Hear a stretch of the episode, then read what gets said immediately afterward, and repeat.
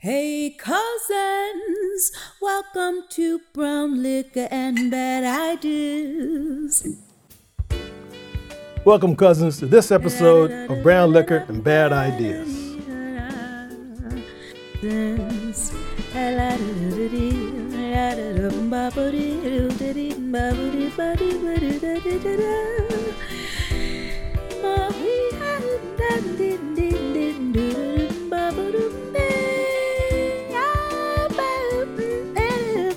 I'm cousin Cornell Wright.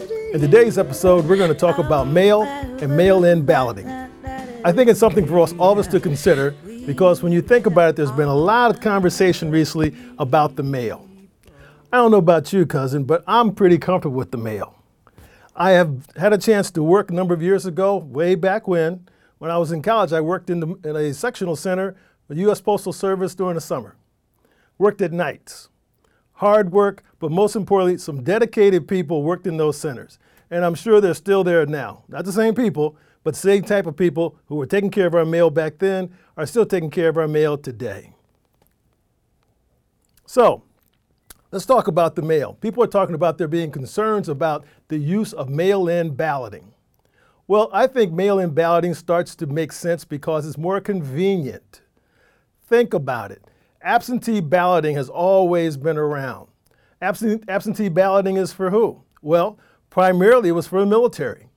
My dad was in the military, and a lot of people in the military used in the past and still use absentee balloting. It's also being used by the elderly. Let's not forget, voting is in November. And a lot of people can't get around that easily or that smoothly in November as they can in the summertime. Also, if we start to think about these things and moving forward, absentee balloting is becoming more and more prevalent. So, what's the definition of absentee balloting? Shouldn't we make that as simple as possible, cousins? That's a bad idea to make it hard. There are a lot of reasons why you might be out of town on the specific day of, of our elections. You might be working out of town on assignment. You might be on board a ship somewhere serving our country around the world. You may, in fact, be ill that day, recovering from a surgery. Or, as many of us have our loved ones who are in nursing homes, they're away in the nursing home and can't necessarily get out. Perhaps we don't even want them to get out, depending upon the weather and the circumstances.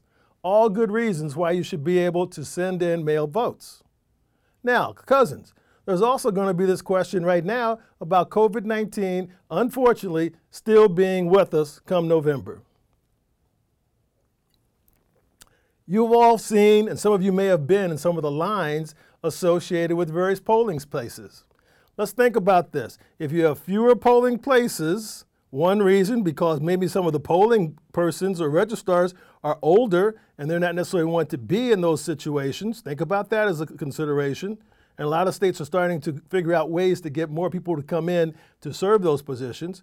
But nonetheless, if you have maintaining social distancing, a line that ordinarily went around the block, six feet apart, will take you around two, three blocks. Come on, cousins, people need to be thinking about that ahead of time. How much longer are you going to have to stand in line? How much are you going to need to use restroom facilities? How about getting a glass of water or get a glass of water? So, cousins, let's think about this. If mailing is not going to be an option. And by the way, a lot of times you can mail in ahead of time. I just recently registered here in my state in order to register for voting for the primary. It worked out very well. It was a pretty smooth process. They only send it out to registered voters, so no one who's not registered is not going to get an opportunity to cast a ballot, right? So that takes away some of the exposure. And I don't know about you, but mail is pretty reliable. I haven't missed a, bi- a bill in decades. Have you? All right? And every time I send out a Christmas card, if I send it on time, who I want to get it to, they get it on time. In fact, they're even so good, what do they do? If I send it to the wrong address because my friend moved and didn't tell me, they'll send it back to me and say, send them another card. the post office is good. I love it like this too. A little bourbon today. The post office is good and they serve us and work really hard, and it's a great value for what we receive. And if you ever notice how hard those people work during the holidays, they'd be able to handle the volume associated with mailing ballots in November as well, guaranteed. So, cousins, here's the bad idea for the week. Go figure out right now, call your registrar of voters or contact them however, internet, call them, whatever you need to do to figure out where you are right now to make sure you're registered to vote. Second part is you want to then understand what is absolutely required and where the polling location is going to be for wherever you live. So then when you start thinking about it, ask them the question. So how many polling places are there going to be for our town, our municipality? Is it going to be at the school? Is it going to be around the post office? Where is it going to be in my neighborhood? Should be something relatively convenient. And then think about how many people are going to be going there with social distancing in order to maintain and think about how long the line is going to be. If the line is too long, let me suggest you start calling your state and your local representatives right now to start saying, hey, let's make more use of the ballots for by mail and let's make it easy for us to do that.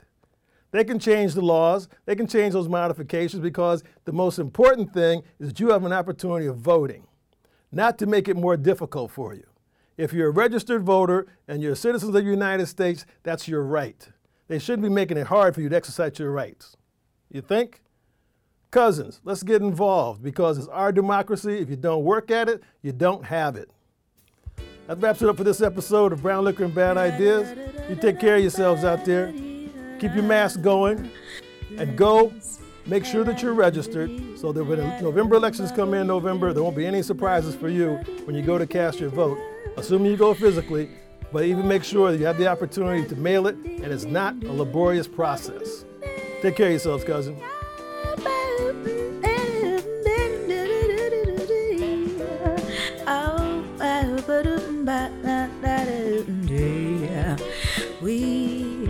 are the people.